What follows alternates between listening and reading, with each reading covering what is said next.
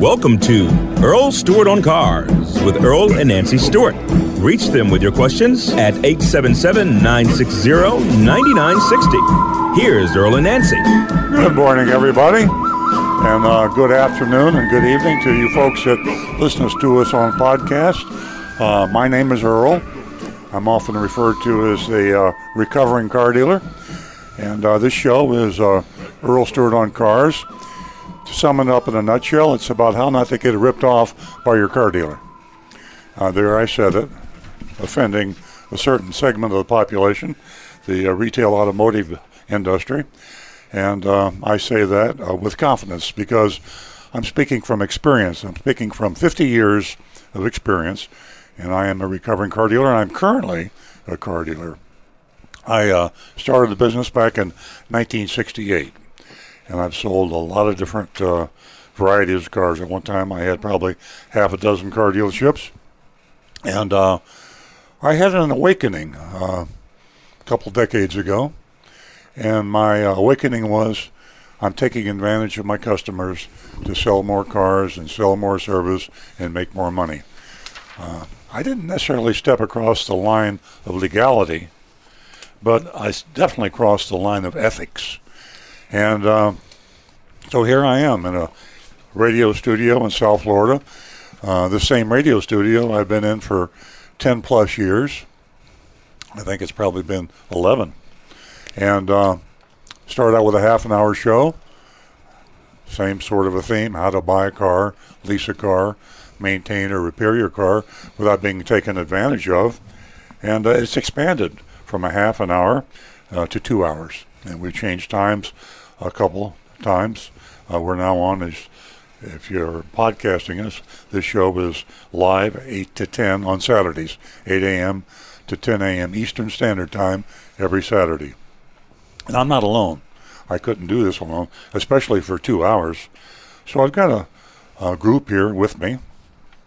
Uh, to my right is Rick Kearney. Uh, Rick has been an auto technician for many, many years. Uh, you know, he's coming up on a quarter century. Does that make you feel old, Rick?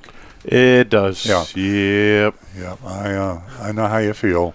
Uh, Rick, uh, we call him a mechanic many years ago, and then we started calling him an auto technician. Now I call him an auto computer scientist. And uh, there's very little that he doesn't know about the inside of a car. Uh, he can tell you uh, just about everything that goes wrong, how to fix it, how to avoid having to fix it, uh, who to see to get it fixed. So if you're driving the car, late model, an older car, whatever it is, we'd love to hear from you. Uh, you got, you're going to be hearing this number over and over again, 877 960 9960.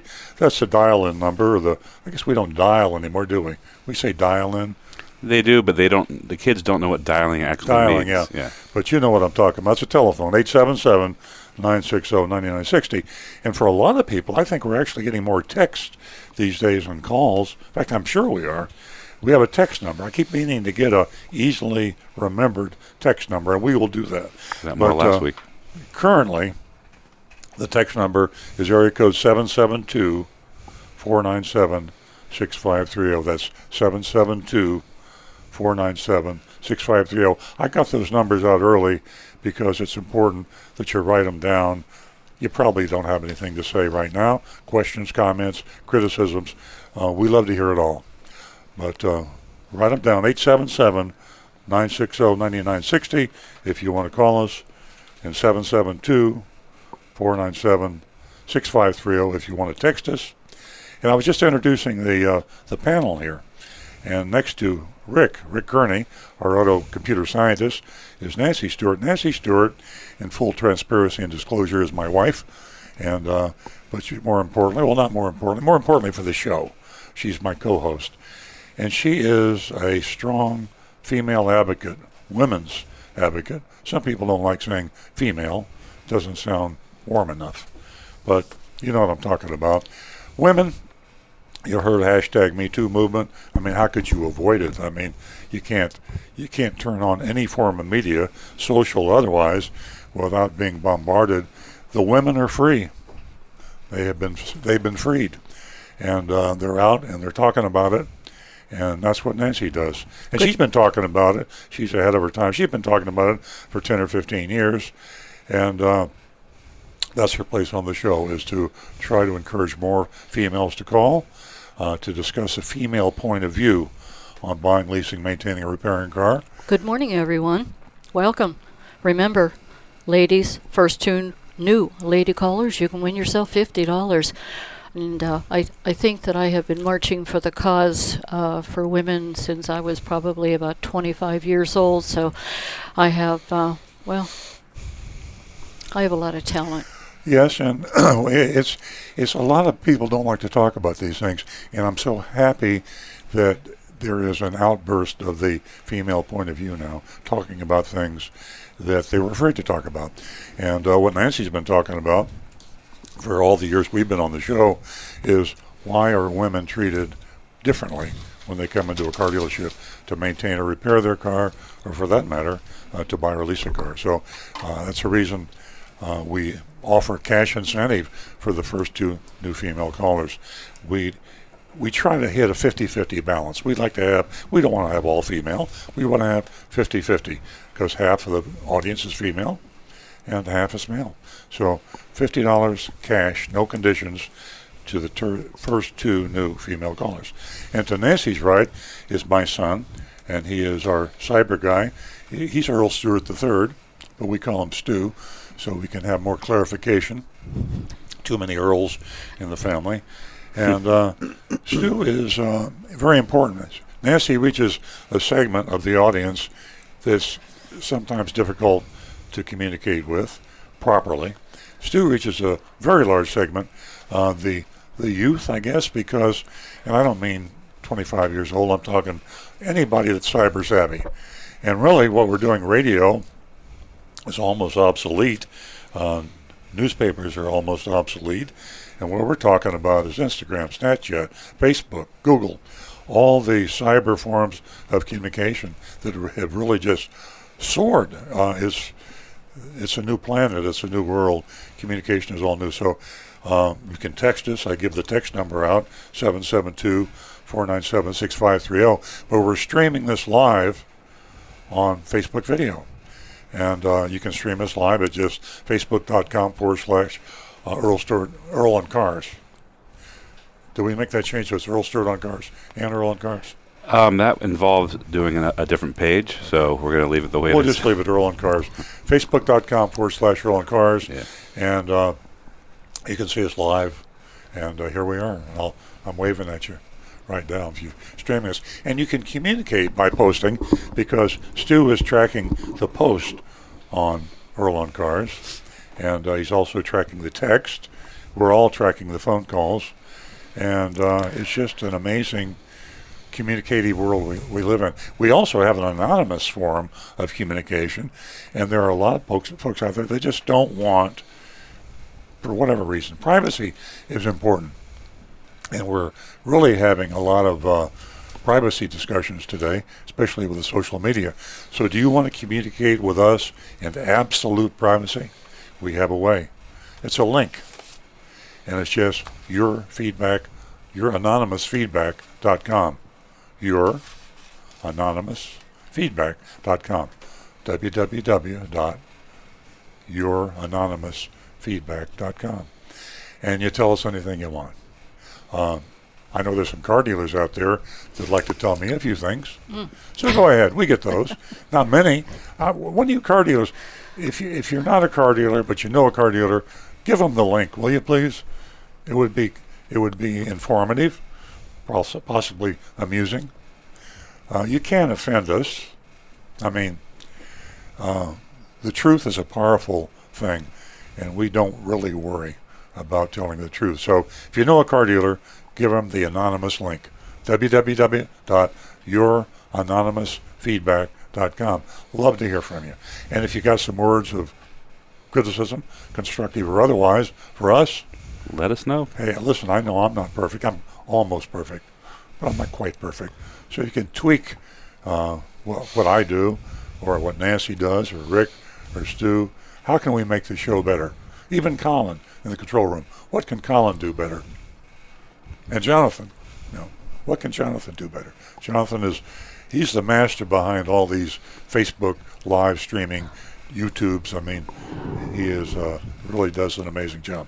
So, www.youranonymousfeedback.com. But most important, call the show. And uh, oh, I forgot. The only thing I got to say. This is an extraordinary long introduction. I've got to tell all of you out there why we justify what we do. And it's something called the Gallup Poll on Honesty and Ethics in Professions. The Gallup organization, since 1977, has been doing a uh, poll for all Americans, thousands and thousands of Americans, and they ask, what is the most honest and ethical profession you deal with?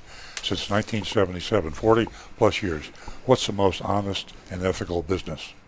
And for all of those 40 plus years, all of them, car dealers have been at the bottom or near the bottom. So you car dealers out there that have got your back up about this and saying I'm just spouting out a bunch of nonsense, the American population holds you in very low esteem.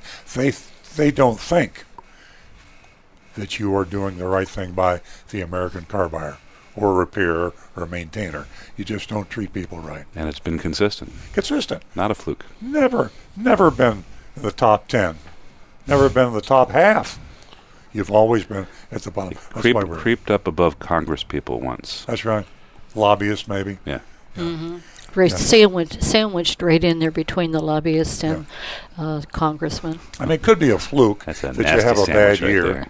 you can, it could have been, you know, you, but it can't be a fluke for 40 years. So all you folks out there in the retail automotive business, yeah, Rick. Well, the, the fluke was when we actually got above congressman.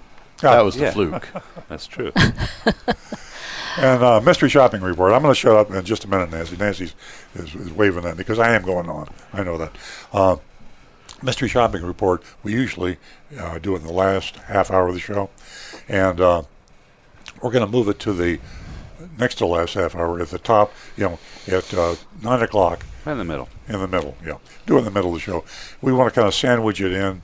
First of all, it's the most popular part of the show, where we visit a South Florida car dealership, unannounced, undercover. It's so fun. I have so much fun doing this. And we go in there, we pretend to buy a leasing car, and then we just report exactly what happens. And we name the names, we name the dealership.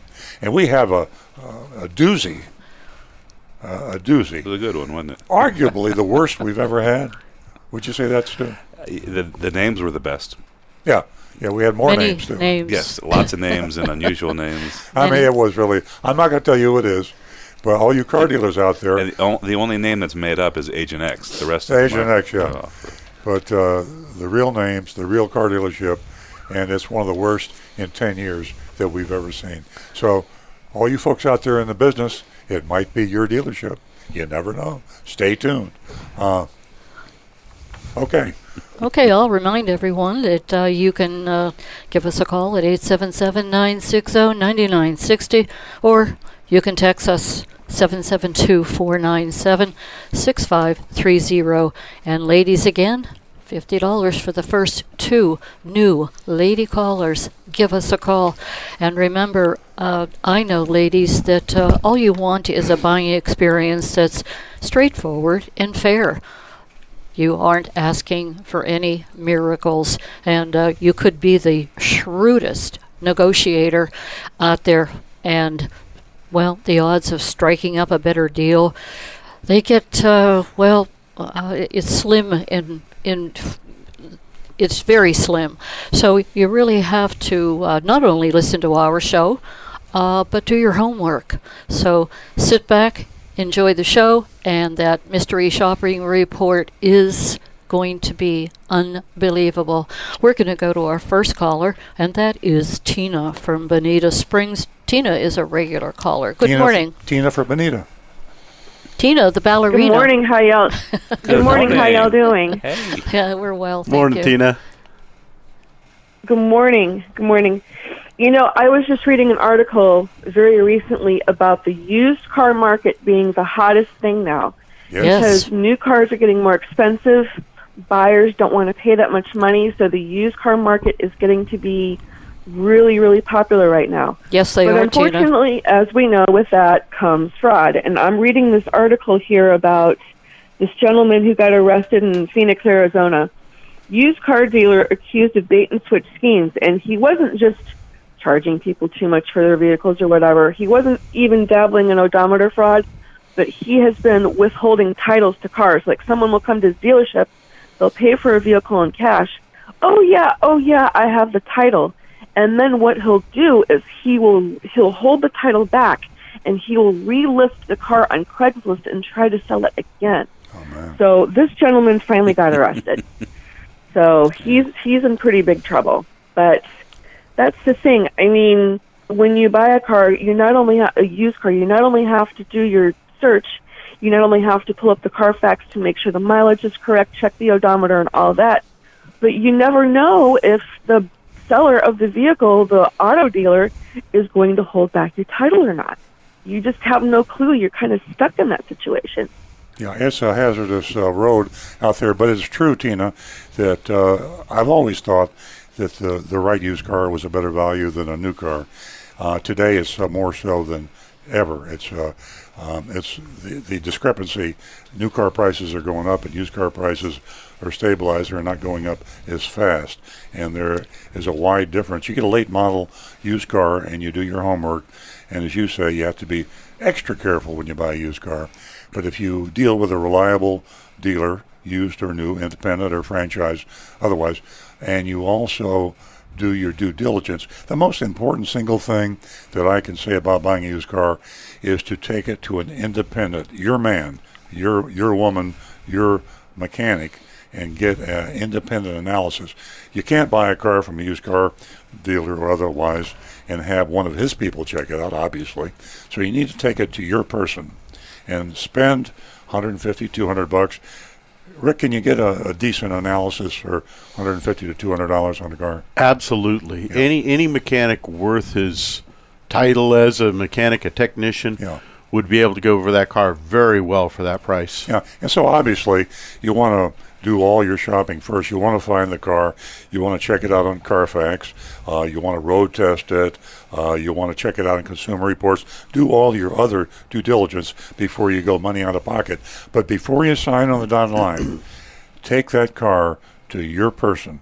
And of course, needless to say, your person needs to be somebody that knows what they're doing, and uh, you might be able to do it for less than 150, depending on the, the, the age of the car and the mileage uh, as to what has to be checked out. But boy, I tell you, if I weren't a new car dealer and I didn't get my new cars free, I would buy a used car.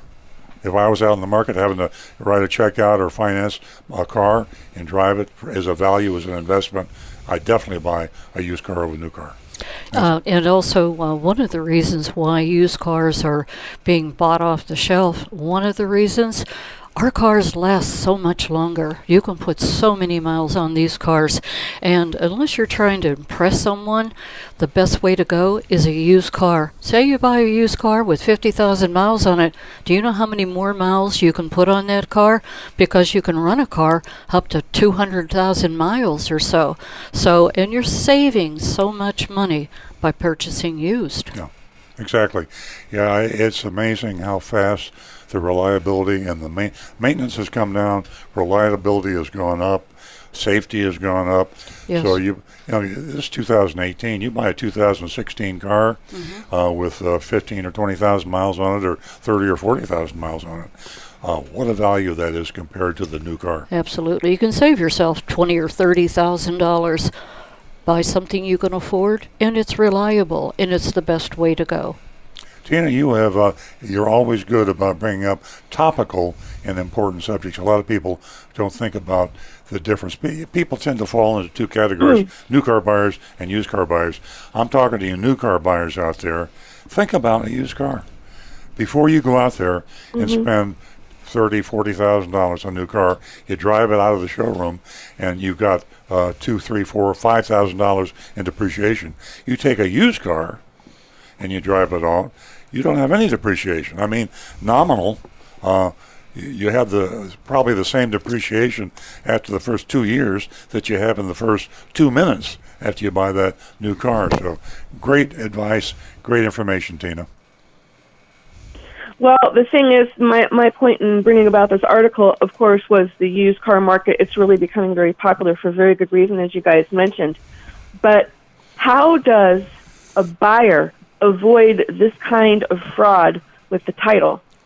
Because you could have a great buying experience, but if you don't get the title in your hand, then you're in a whole lot of trouble, especially after the seller, like this unscrupulous seller, tries to sell your car again on Craigslist. I mean, you just don't know if that's going to happen. That's kind of a backdoor kind of a fraud situation. Yeah. Well, the first and most important thing you mentioned Craigslist is don't buy a car on Craigslist. I, mean, uh, I don't want. Oh no. I, I don't want to. Uh, uh, you know, shoot down Craigslist, but you're dealing with a lot of uh, with anybody, and uh, anytime you deal privately with an individual, uh, if you know the person, that's a different story. But when you deal with a stranger selling a used car, you need to have the title in your hand before you sign on the dotted line. And you have to have the ability to transfer that title to your name. It can't be held by a lien holder. It can't be held by the guy that sold it to you. It's got to be in your hand. It's got to be a free and clear title. So it's a huge responsibility to do that when you deal with a licensed motor. Now here I am going to be uh, advocating car dealers.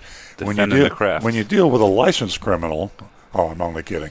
Uh, when you deal with a licensed car dealer, uh, the one thing that you can be sure of that if they commit fraud and they sell you a car, and one of the most easy demonstrable uh, pr- pr- proofs of fraud is someone that sold you a used or new car and didn't give you the title for ownership. If they don't do that and they didn't have it when they sold it to you, they lose their motor vehicle retail license and they can go to jail. So you've got a licensed car dealer where you want him if he tries to take advantage of you. If it's a John Q. public guy uh, that sells you the car, then you got a real fight on your hands. So buying a used car, I'd be very careful about buying it from a private individual unless I knew that person. And if you do buy it from an individual, as I say, have that title in your hand. Be sure it's free and clear, that you can assign it to yourself, and then you can't get taken advantage of.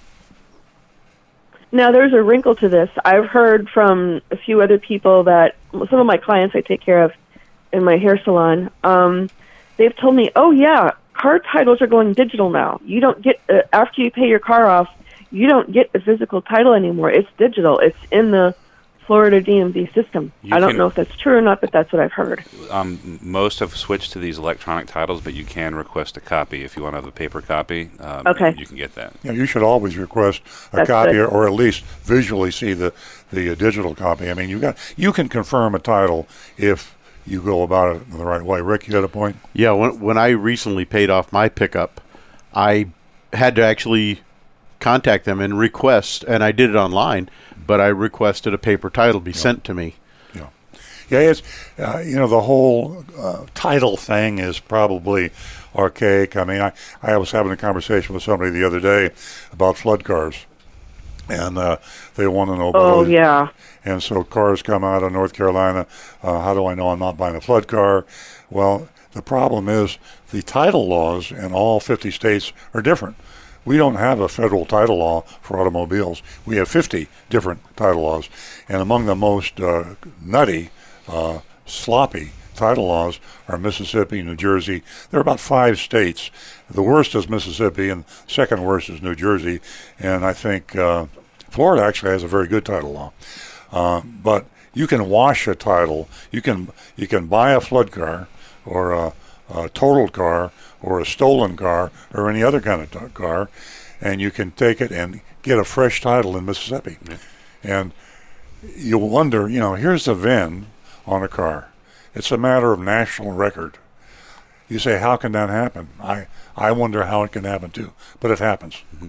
And Tina, one last thing: you can check to see if there is a lien recorded on a title, uh, even if you're buying it from a mm-hmm. private buyer. And there's a website that it's the worst website name in the world, but it's a Florida Florida Highway uh, Department of Highway Safety and Motor Vehicles, and it is actually services.flhsmv.gov. But if you just Google Florida title check, you'll find it and you put it in the VIN, it'll tell you if there's any liens recorded on that vehicle. Yeah, it's uh, bureaucracy uh, in uh, in action. Not the best marketing, uh, no marketing geniuses there. Exactly. So, uh, very, very good point. You, know, you, you hit on uh, the Achilles heel of the auto industry. Really, is titling and verifying titling. Uh, if more people realized how easy it was to obtain a phony title, we'd probably have more of it. But all you do is go to Mississippi, wash your title, come to Florida, sell the car. Now you can Google uh, title laws in states probably and find out the worst states for title laws. And then anytime you see a car with a title from those states, uh, be very, very careful. Mm-hmm. And bottom line, everybody that's wanting to buy a used car, call Rick on the phone right now and hire him and have him inspect your used car. Oh, keep him busy you. him off the street. Well, well, we'll actually keep him busy and on the streets for a while, but you keep him out of trouble. I can guarantee. There you go. I I thank you very much. Wait, when was I in trouble? Absolutely. hey, Tina, as always, thank you so much for tuning in. Thank you so much for the phone call. All right. Okay, folks, uh, 877 960 9960. And before I get behind our text, we got way behind on text last week. We have two texts. Who will read the first one? The first one that came in, I think Tina already addressed. Um, it's probably the same story. It was in Jal- Jalopnik.com reported the car dealer had to serve, excuse me, 120 days in prison and wear an ankle bracelet uh, for failing to register the uh, vehicle. So I think we talked about that already. Uh, another text came in um, with Elon Musk's recent signs of insanity. Does Earl think that Tesla will survive? That's a great question. Well, I wouldn't call it insanity. I think Elon. Musk is uh, having an emotional breakdown, nervous breakdown, and he's got a lot of pressure on him. I think he's a genius, but I just don't think he's uh, uh, qualified to run a large business like Tesla. He's one of these typical entrepreneurs, a genius. We had one with TrueCar named Scott Painter, and uh, uh, extremely brilliant, uh, genius level entrepreneurs are great for founding and starting a company. Then they have to find a business person to be able to run the company. But uh, I'm afraid for Tesla, to be honest with you. Uh, I wouldn't buy a Tesla today. I've come close a couple times. It's a fantastic car. I just don't know about the survivability of the company. So that's my answer. I Yeah. think we No, no tweeting after midnight, especially whenever, excuse me, you break up with your girlfriend. Yeah. Yeah, Elon, come on, you're smarter than that. Uh, we are going to go to our first new female caller from Jupiter. Her name is Vivian. Welcome to the show, Vivian. Hi, good morning, and, and um, I want to thank you for the service that you provide for the public. Um, I just started listening last weekend and was very impressed. I know you. you were having phone problems last weekend, so I thought I would uh, try and listen in this morning when I got a chance and um, share an experience with you that I had. Oh, great. Um, I have a 2016 Kia Sportage, and um, only 39,000 miles on it. And back in May, I started experiencing a problem when I was driving and uh, speeding up, accelerating. I started hearing a pinging noise, ping, ping, ping. So I took it to the dealership, and um, they were asking me what kind of gas I put in it, what kind of oil I put in it, and I'm very good about maintaining my car. So I gave them all the information. Uh, the service technician said you'll need to leave your car, and we'll call you when it's um, you know when we've assessed, assessed what's wrong with it. They called me later on that afternoon, and they said uh, they found something an issue with your engine. Uh, you we need to change out your engine. Wow. So I was floored. I'm like, you've got to be kidding me. It's a 2016 Kia, 39,000 mile. You're talking an engine, an engine. An engine has to be replaced. Yes. Now, it takes about four to five months because it's on back order. Oh, Well, long story short, the good old um, days. I waited almost exactly five months, and I was kind of kept in the loop not only by my service technician but also by Kia Consumer Affairs. Um, that had you know my case. They would talk about my case whether the engine was going to be delayed any longer, whatever. They kept me in the loop. Um, the engine finally came in. Uh, it took about ten days to get it installed. And I got the, the call one day, your car is ready. And this was back in August. I said, okay. I went to pick up my car. Um, drove off, signed all the paperwork, the invoice, drove off, no gas in my car. Oh, And I Oh. thought, well, boy, that's terrible. You know, they washed it and everything, but no gas. So I made it to the nearest gas station and filled up. And then I drove home. The next morning, I get in my car to go to work, and I start my car, and the engine doesn't start. Oh, So I'm like, I can't believe this. So uh, I'm thinking, assuming it's a dead battery. I called up uh, Kia, and the service technician that took care of me wasn't there that day. She was off, but the other gal uh, promised me that she would talk to the office man or the service manager. The service manager was on another call, and that they would get back with me. Never got back with me.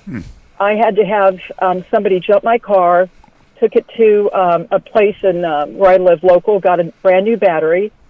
I ended up calling the following morning, and my service advisor was there, and I said, you know, no one called me back. My car didn't start the following day. So she didn't know anything about it. Obviously, she was off the day before, and nobody had told her. Mm-hmm. So I said, I want to be reimbursed for my battery because I'm assuming my battery was not charged the four over four months that it sat in your dealership lot Exactly. waiting for a backordered engine to come in. yes. Anyways, uh, she said, um, you know, she would have to talk to the service manager about that. And I said, somebody was already supposed to talk to the service manager about that, and they never called me back. She says, don't worry about it, Miss Griggs. I will definitely get back with you on that. Give me about um, four or five days, but I will get back. Nobody got back with me on that. And about Oh. 10 days later, I called the dealership again and spoke with my service technician, and she said, oh, let me speak with her now. One moment she got back on the line and she goes, "I'm sorry, they did not cover that. The battery is not covered under the oh my. the automobile warranty, so Kia will not reimburse you." I said, "Well, I just want you to know I am one very unhappy customer, Well, very disappointed over this, but I appreciate you giving me this information." Vi- Vivian, uh, I we- ended up calling Kia Consumer Affairs and reported the complaint. And the gentleman said, um, "Go to Kia.com, uh, go to contact, and you'll see where you can file a complaint. You can also attach invoices, whatever, to submit."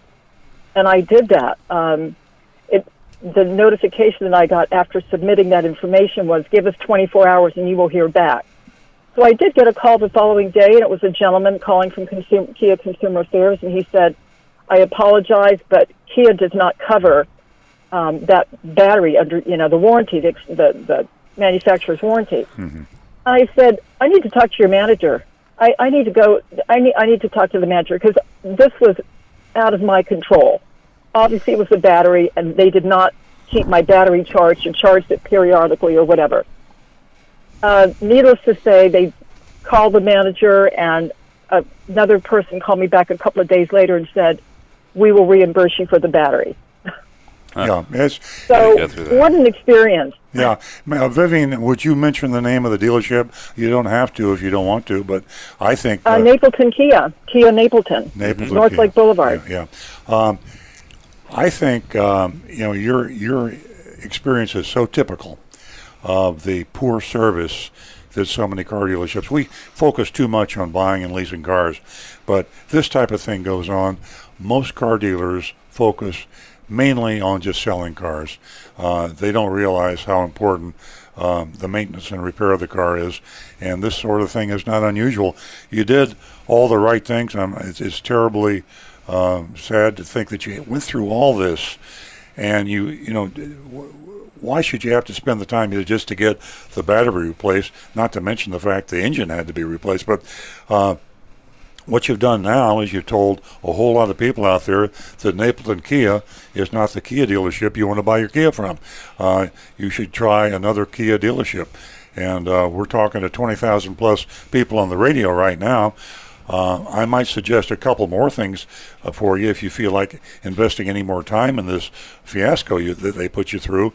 Uh, have you uh, put a Google review down on their on their page, the Napleton Kia Google page?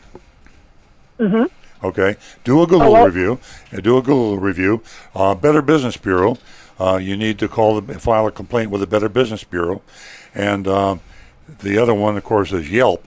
You know, online reviews are very important to car dealers today, and uh, you need to alert other folks that can avoid Napleton Kia uh, by um, reading your experience. And it's terrible what you went through. Absolutely terrible.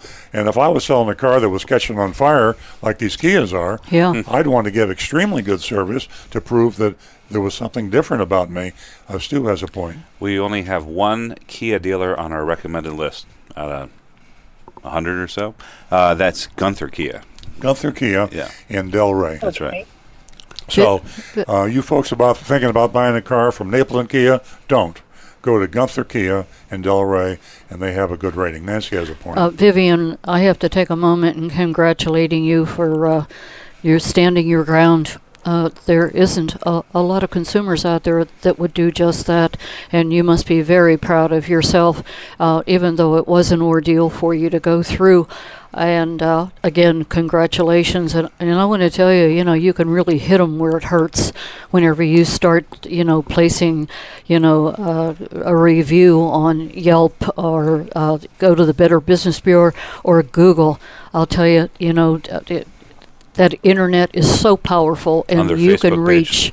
Pardon me. Get their Facebook page too. Oh, the Stu. Did you hear Stu? Hit the Facebook page I too. did. I And- definitely will do that. Yes. yeah, I and I'll tell you, you can really hit them where it hurts because what happened to you was so unfair, very unfair. And again, congratulations. Also, congratulations, uh, you just won yourself $50 for being a first female caller. Thank you so much, and I really appreciate the service that you do and, and the platform that you have for others to reach out and share their experiences with. Thank you so much. Thank you. Stay on the line and give out that telephone number where I can reach you. Thank you. Thanks, Vivian. Have a great day. Keep listening. 877 960 9960, or you could text us. We've been getting a whole lot of text at 772 497 6530. And we're going to go to uh, another. Do we have a text? We do. We get. We can get John. John on? yeah. Okay, John's one of our regular callers from Palm City. Good morning, John. Good morning to everyone. Good morning. It's ironic that the text mentioned Tesla. Here is my prediction Tesla will be totally and completely out of business unless one of the big companies, like when Fiat bought Chrysler. Toyota. And let me give you, there's many reasons why. but the big reason is yesterday, the SEC, which has been investigating him on this going private deal that he did last month, and plus other items, issued a subpoena. Now, uh, the stock has been dropping unbelievably since August the 7th. It's the market cap of the stock is down by 22 billion. Okay, in one day, last uh, this month, he appeared on a video, a broadcast by Joe Rogan's show. He was smoking weed. Yes. He was incoherent. Drinking whiskey, He too. said that Great he video. said that robots take o- will take over the world, and that video went ri- viral. Now, in one day alone, the stock dropped like 3.2 billion alone. He's just acting very. He has to take, by the way, he admitted Ambien to fall asleep. So this doesn't really look like a well qualified man to be head and CEO of his company. By the way, SEC is going after him, and they're going to issue that he will not be allowed to be a CEO or any board of directors of any corporation. Mm-hmm. They're really going for the throat, and they have many reasons why. There's other problems. For six months, people's thousand dollar deposits on the thirty-five thousand dollar model was being held so that they can concentrate on the more expensive seventy-eight thousand dollar version of Model Three, and it it doesn't look very good for financially and for the future of this company. It's probably a good time for him to go to Mars, don't you think? Well, let me tell you something. It gets worse. In California, and Consumers Report early this year made the Chevy Volt, okay, a number one um, rating of green cars, if you remember that article. Oh, yeah. Now, Mercedes is going after them hot and heavy. Yeah. Mercedes has it available in 2022, a fully electric luxury SUV. It's called EQC. It doesn't have the to- total mileage that the Tesla has, just a little under that, but um, it will be a winner. And not only Toyota, BMW, and uh, other companies, Volvo, will also be coming out competition-wise, and of course, uh, Nissan and Toyota. Toyota, which be very proud of. Toyota is going crazy. They they just spent 2.8 billion in investing in new automated driving. Uh, they're going to uh, employ a thousand people. Yeah. So the I mean I'm I, I don't have stocks, but if I I think if I had that stock, I would dump that real fast. And the idea that he he came out uh, last month with a uh, without uh, paperwork involved that he's going to take the stock and go private is illegal because no paperwork was submitted to the SEC and no reason or background that he could handle it, which he probably no way could. So there's big problem, big road blockage ahead for the Tesla Motor Car Company. Well, that's one one of the best things about Twitter.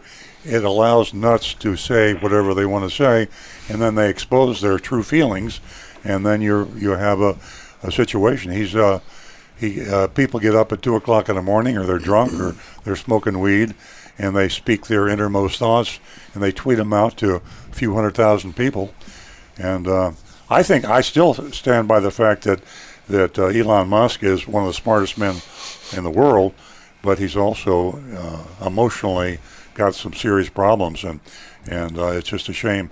I, I hate to see it happen. Tesla did this. You talk about Mercedes and Porsche and Volkswagen, and Toyota, and all the other manufacturers. Not to mention uh, Waymo and uh, the other manufacturers that are going to be building these cars. Tesla really got them, you know, interested. I mean, Tesla started out when electric cars were a joke, and they, he went pretty far before he crashed and burned. So, sorry to see him crash and burn, but I agree with you, John.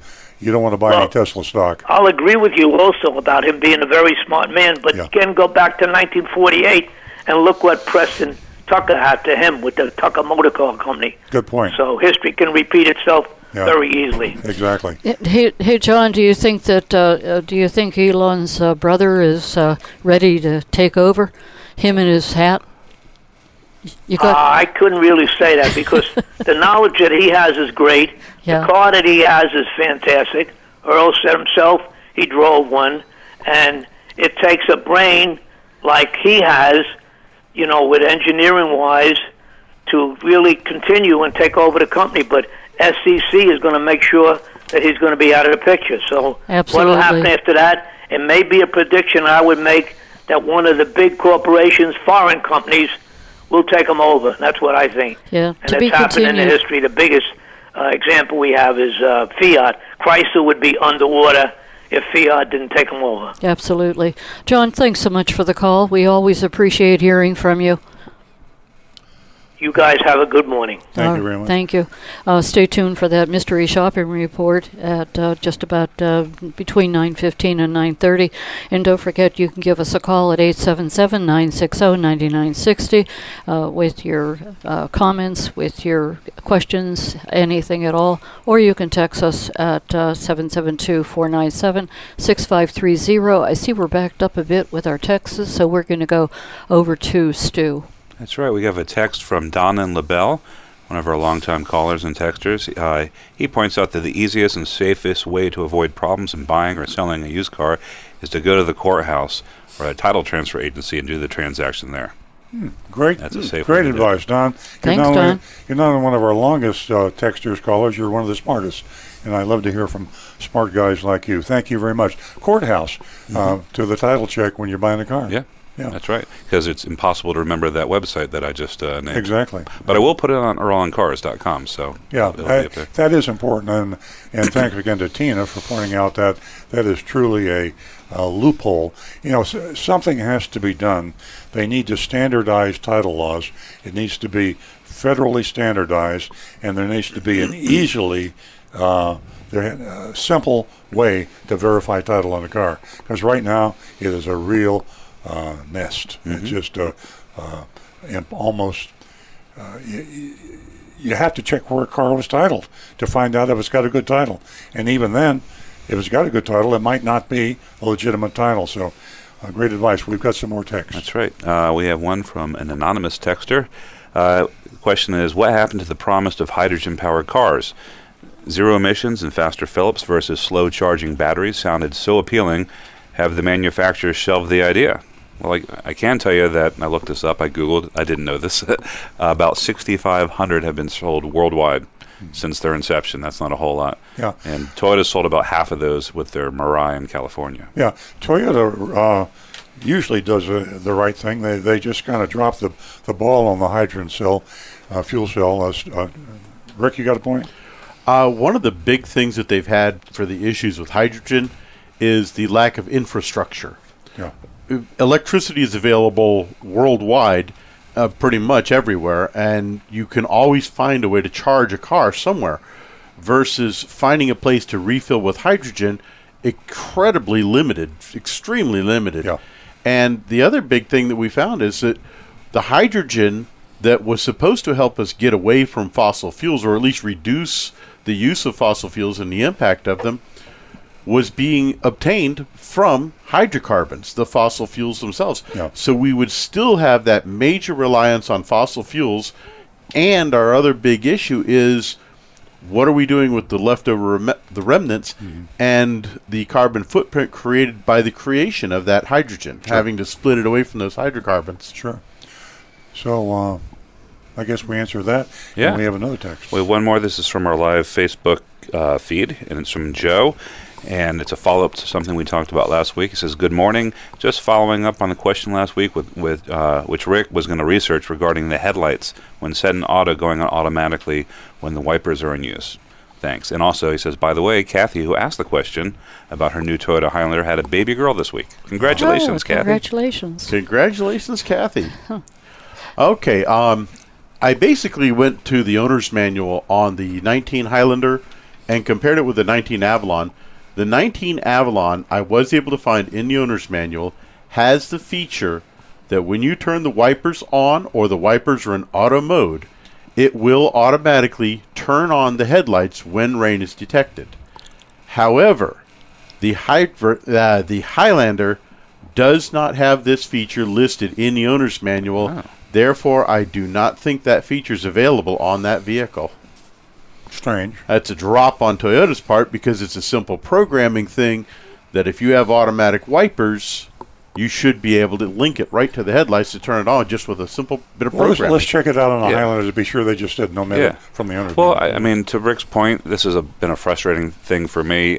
I can only address Toyotas, but you get different cars and there's different options and equipment for the same trim level. So you have a limited Camry versus a limited Highlander, uh, but you never know what you're going to get. It's Right. Kinda, kind of a mishmash. yeah. It's you're you're opening up a can and digging through that treasure chest to see what's there on yours, and your neighbor may have almost the identical vehicle, And one not quite. small change in trim level, and his vehicle's completely different. Yeah.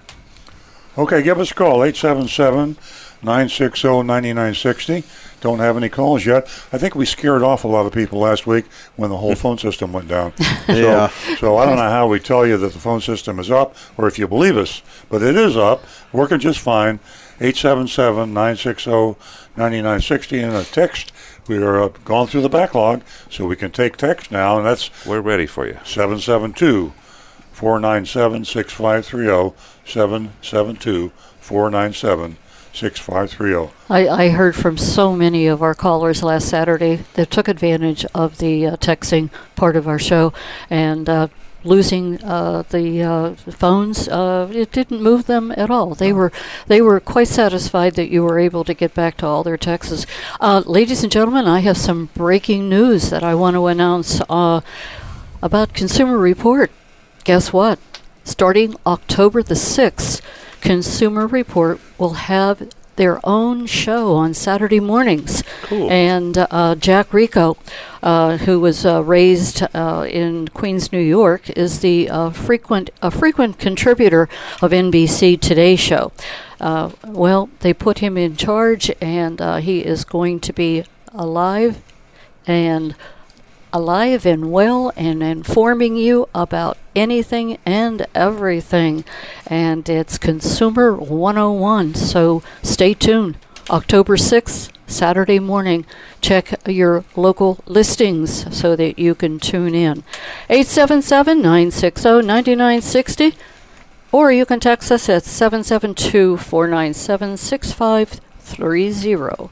Now back to the recovering car dealer. I just ran across a little scrap of paper I threw in my uh, briefcase when I came to the studio this morning. I'll hold it up to the camera. Uh, just ke- keep you current on phony Monroneys and uh, addendum labels, and you know they come they go by various names. But car dealers, for for those of you that have been on Mars, they have a extra sticker that they put on their windows and it boosts the sticker price. You know, the sticker price is always real, real high, but that's not high enough. So they have something called addendum label. And I'll hold this up. This is Grieco Mazda addendum label. And uh, they've got about $1,100 worth of garbage on here.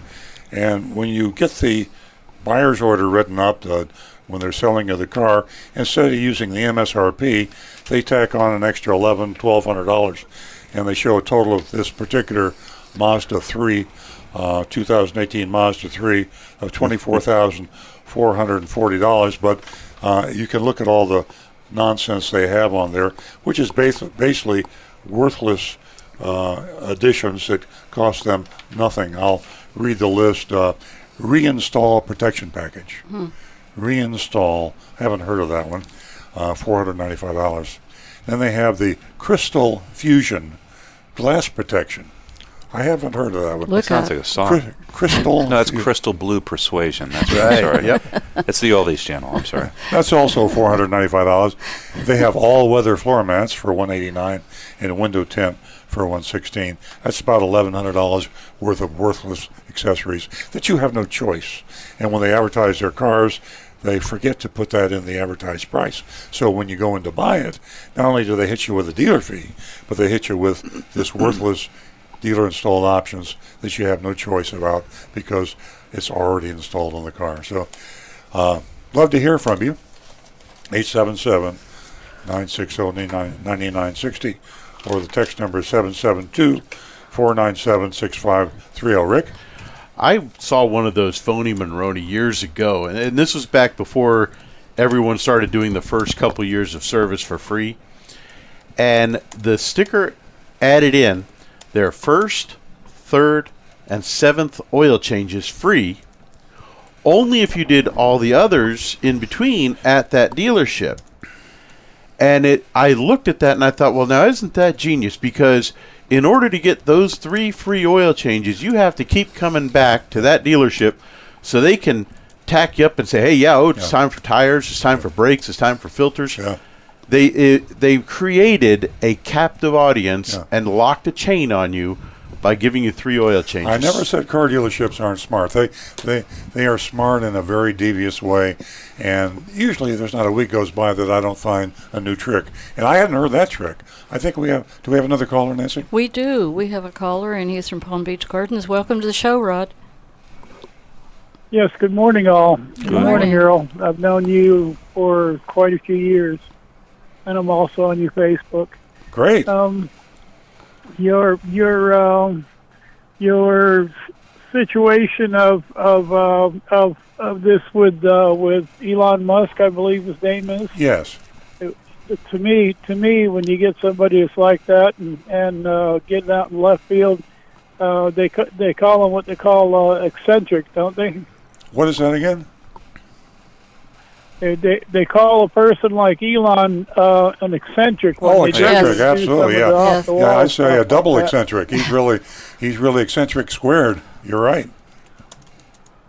Well, um, it's unfortunate, but um, you know, time will tell. And with a lot of things out there, this whole week's been uh, been snafu, and you know, we'll still be the same people. I don't know, a month from now that we pretty much were were before, but right now it's um, it, it's uh, you know a little little scarring from everybody.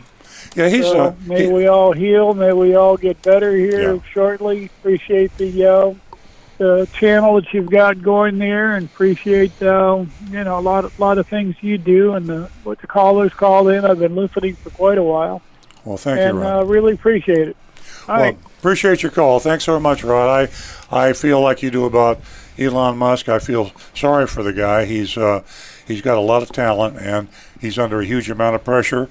And who knows what you or I would do under the amount of pressure he's under. So I wish him the best, and I wish Tesla the best. I just don't think the history of the company has much uh, uh, time. I think they're just about ready to go down. But Elon Musk is uh, an amazingly smart man. Rod, thanks for the call. Please call again, will you?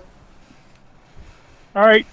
Thank Happy you for day. listening. Thank you. Keep listening, Rod. 877-960-9960 or you can text us at 772-497-6530. Elon is such an intelligent person, but even intelligent people make well stupid mistakes Yeah. and I think that there wasn't a payoff in that interview of him smoking marijuana and drinking whiskey and sharing it with the public. That was really a silly move on his part. Uh, back to the recovering car dealer. Yeah, I'd like to share a little. Um, I get calls uh, every day, and we get calls from people from the blog column, from the radio show, and um, newspaper columns we do, uh, speaking engagements, and and uh, one of the most one of the saddest things I hear is the exploitation of the elderly, and I'm not going to mention any names now, but uh, a woman called me uh, the other day. I'll say she's in the Martin County area, and she's dealing with a car dealership.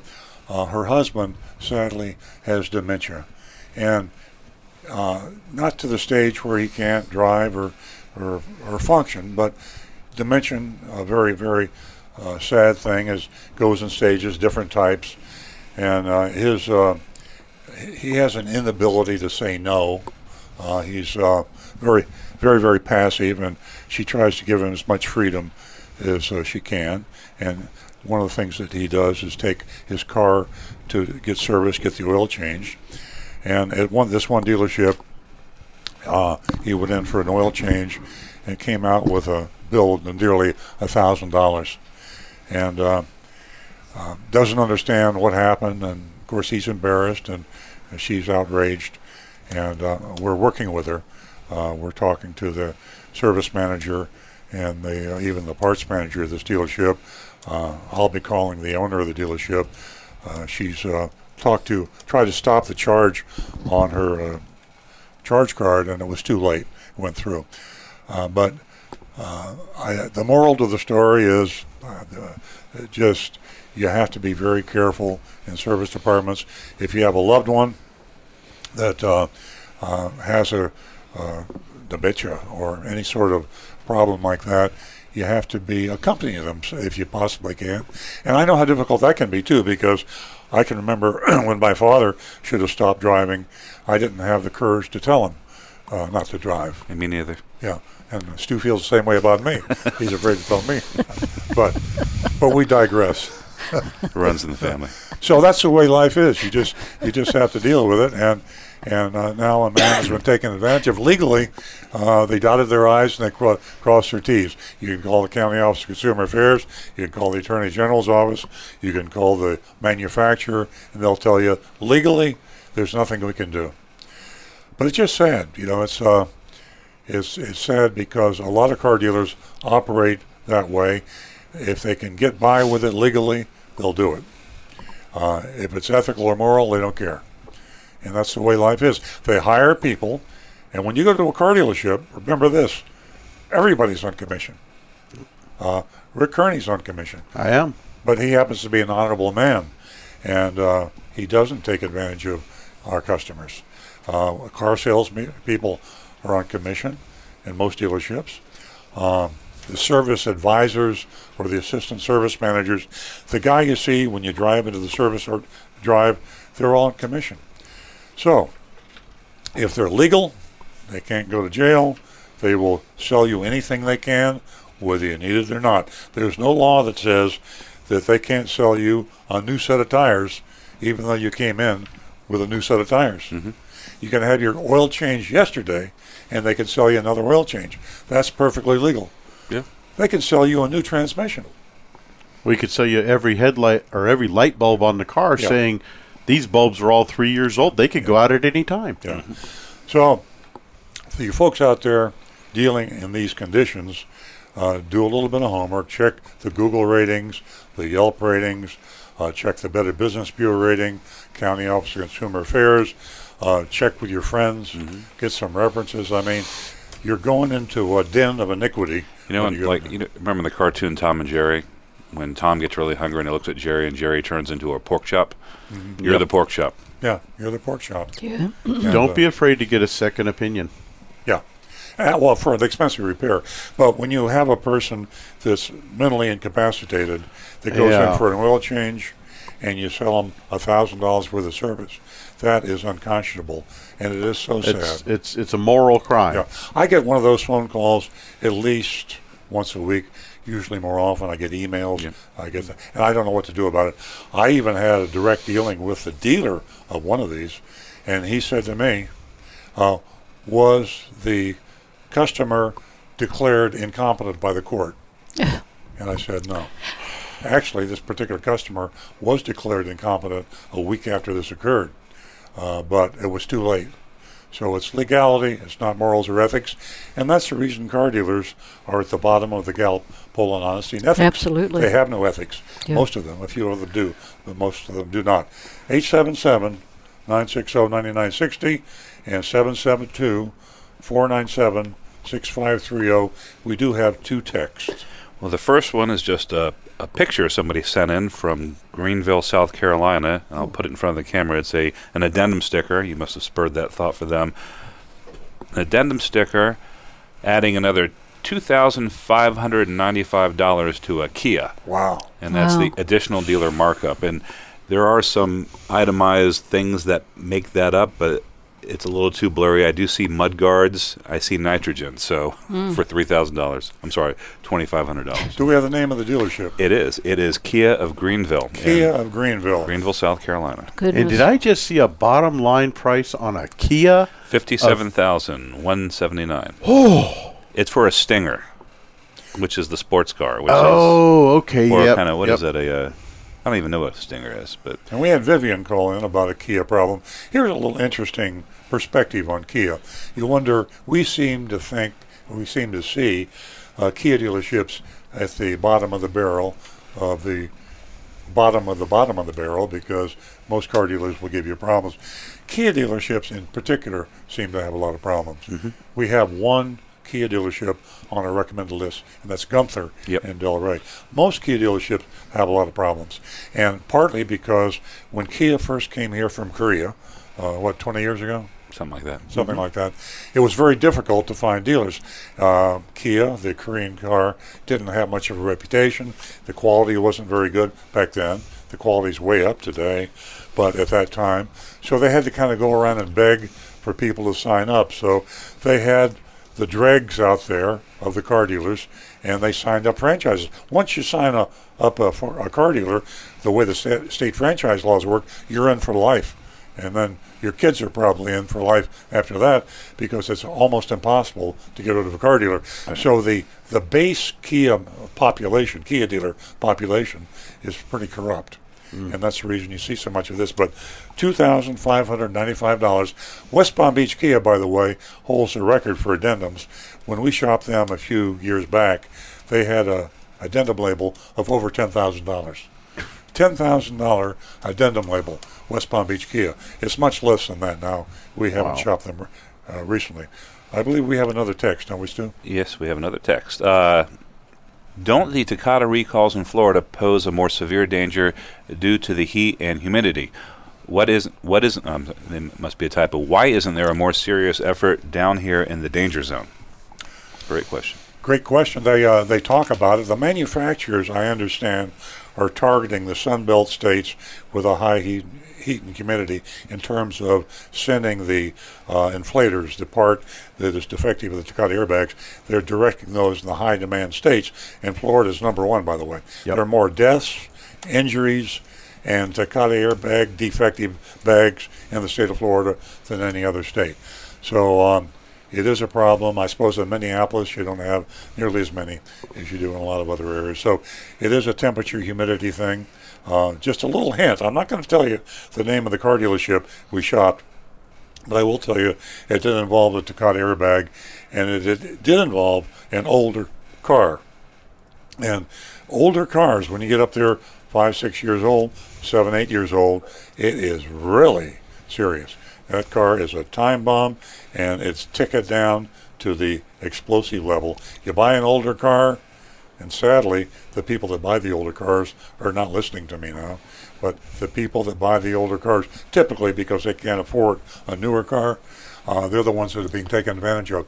And there are millions of people like that driving cars with defective Takata airbags that are near the point of blowing up. Amazing. Give us a call toll free at 877 960 9960 or you can text us at 772 497 6530. I have a text from Bloomington, Indiana, and it is uh, from Margaret. Margaret went out to purchase a vehicle and she went to three or four different dealerships. And as her anxiety rose, uh, she decided to go home and get on her computer. So, uh, Elizabeth went to uh, buy her car online. She said that the negotiating was fun, and she said that uh, after after soliciting all these local dealerships, uh, she just couldn't do it any other way. She was a little fearful that she might pay more. She wasn't privy to the information that we have given out every week that you pay less for a car when going to the internet. So, uh, at any rate, uh, she s- Margaret says that she solicited quotes from six different local dealerships via Edmunds.com and KKK, or excuse me, KKB.com. That's Kelly. You don't want to go to KKK. No, I don't want to do that, Kelly. Or KKB. KBB. Okay, uh, there's a, um, a mistype here. K- KelleyBlueBook.com. That's KBB. Although the Ku Uh, Klux Klan may sell cars, I don't know. Uh, who knows? Okay, now listen up now. This is very serious. Uh, she didn't get an invitation to bring in her husband. There was no pressure while haggling. She said she wasn't in that dominated all male environment. And that stomach churning feeling when, after you test drive and the salesman asks, What would it take for you to buy your car today? and start scratching out those numbers on a pad. By buying on the internet, it eliminates landmines and haggling. Margaret, congratulations on purchasing your Mazda. I think you said it was a black Mazda 5. So, a great way to purchase a vehicle. And there are more and more women that are doing it this way. Exactly. The internet is a powerful place. Exactly. I mean, think about it. When you're online, you can be anonymous. You can use a phony email address. I strongly encourage that. You mm-hmm. don't have to give them the number, your telephone number. If they insist, you can put in a phony number. And you can be totally anonymous. If they get one shot at you, whereas if you walk in the door, then they got the games. You know, you, to Charlie turns you over to Sam. Sam turns you over to Bill, and you go through the ringer. And it's just uh, three hours later, they throw your body out in the street, Yes. and you wish you had never gone in the What's car, left of it. car dealership. You get online, you can sit there in your pajamas, you can have a cup of coffee with you, and you're going to have some fun. they can't come back at you. They got one shot. You can say online, this is your last chance. Give me your best out the door price, including all your fees, out the door. This is your last chance. And they have to give it to you. It's amazing what you can do when you shop online. Do we have another text too? We do. Uh, Texture says, I believe car buyers have a three day right of rescission in Florida, so if you think you got taken advantage of, they have to take the car back if you're in the three day period. No, that is not correct. That is not correct. No, it's a three-day right of rescission is only on for a uh, if they come to your home. In other words, it's if you buy anything in the place of business, there is no three-day right of rescission. But if someone comes to your front door, and back in the day, I used to say to sell you encyclopedias. We don't have encyclopedias; it's all online. Or now. vacuum We have Google. Yeah, we don't sell vacuum cleaners. But if someone sells you something at your home, you do have three days. Correct. Uh, but to buy a car, you buy it in the dealership. No deal. Exactly. They don't have to take it back for any reason. Yeah, car a car salesman may have started that rumor. Right. I mean, I, they'll say anything, Right. and I say, "Well, I'm worried about this." Don't worry, you got three days right of rescission. No, you don't. Okay, it's a good text. Very valuable text. Urban- urban a, lot, myth. a lot of people believe that. Okay, we're caught up. Text number. We love hearing from you by text, and don't forget that excuse me that uh, you can uh, text us with your grade on our mystery shopping report, uh, which will be coming up in about I would say about 20 25 minutes. Uh, we got a lot of response last week, uh, and uh, we want you to be part of that mystery shopping report. 877 960 9960 or you can text us at 772 497 6530. And don't forget about Consumer Report. They've got a new show coming up October the 6th on Saturday morning, and you're really going to enjoy Wait a minute. that. What time is that show on? Hmm? Does it conflict with our show? you have to check your local Local listings. listings. I suggest you DVR the Consumer Reports Uh, you just and took- then watch it after Earl on Cars. You just took the words right out of my Yeah. mouth. That, that's what I suggested to your dad the other day that we should record that. So remember what Stu said. Record it, set that DVR, and uh, tune into Earl Stewart on Cars from 8 until 10 o'clock and be part of our show. We appreciate all of you. You're all very, very important to the show. Now back to the recovering car dealer. And back to our text. We have another text. They are flowing in. Uh, texter says, Good morning. When you sell a car and the title is signed and handed off to a new owner, does the liability pass at that time or when the title is transferred into the new owner's name at the tag office? If the new owner does not apply for a new title, the car will forever remain in the previous owner's name. How do you protect yourself? Thanks. Well, I, I th- you, you, you pretty well described it. You have to have that title, and you have to have it signed over to you, and you transfer it into your name. Uh, I, I hear horror stories about people buying cars, and uh, suddenly uh, they realize that the title is not in their name, and this whole time that they've been driving that car, the liability was with them because the previous owner is the owner of record. So we talked about that earlier in the show, and uh, Don from LaBelle came up with a, a really cool idea: is to just go to the uh, courthouse and verify the transfer of title anytime you buy a car. Uh, car titles are electronic. We talked about that too. Uh, Rick recently uh, sold his truck, and he used uh, online Well, I didn't sell it. I, I paid it off. paid it off, and he verified the fact that it was in his name because he did pay it off, was no longer with a lien on it, and he verified that online. So you got to do it. Uh, you have to see it and you, with your eyes because the title laws are so loosey goosey, depending on the state that you buy the car in, that you have to see it to believe it. And, uh, and then you can be nervous about it. Yeah, So it's a, definitely. Something needs to be shored up by the federal government. We need a federal title law, but I like the idea of the courthouse. We I can't. I can't imagine Rick selling his truck. It's he, he is so emotionally attached to this truck. It's incredible, and a lot of a lot Well- of consumers feel that way. It's only five years old. I, I, I can't get I can't get rid of a vehicle until it's a voting age. Yes, When when my vehicles hit voting age, then I can consider letting them go into the world. you hear that, ladies and Until gentlemen. then, it's my child. That is from our computer scientist who's sitting right here in the studio. Give us a call toll free at 877 960 9960, or you can text us at 772 497 6530. Speaking of Texas, Stu is ready They're, they're piling up. to go. They're flowing in. Okay, first question. Now that we have 100,000 mile coolant and transaxle fluid, does Rick think we'll ever have 100,000 mile motor oil? As a follow up, how badly will this affect service departments? Mm, that one I think is going to be a lot tougher because motor oil has to be put to such a, a greater abuse than any other fluid in the vehicle. Um, I think there is a possibility that we will see an increased lifespan for motor oil by having better filtration and maybe some way of helping clean the oil more before it goes, you know, as it's ro- worked in the engine.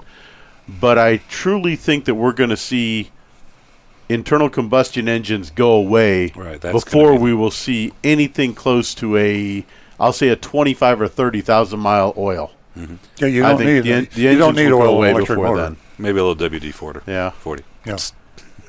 It, it'd be like saying back in the 1800s, wow, do you think we're going to have a permanent horseshoe? well, it reached a point where you know they never really needed it. Right. That's good. Good analogy. Uh, another text. This is just a follow up on what we were talking about about the title transfer on private sales. This is from our texter in South Carolina, who also suggests um, going to the courthouse or the DMV with the buyer to make sure the title is transferred Yeah. correctly. And then we also have a commenter on our live Facebook feed. Uh, says there's a tactic the dealers are u- teaching.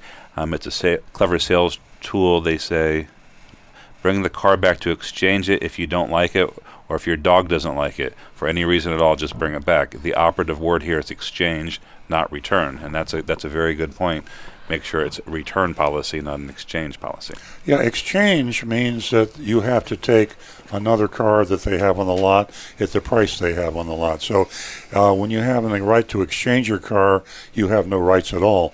They got you. They captured you. You're going to buy a car from them at the price. As a matter of fact, they may prefer that you exchange your car because they can exchange it to a car that has a higher profit markup. So remember, they didn't say you could negotiate the price on the exchange.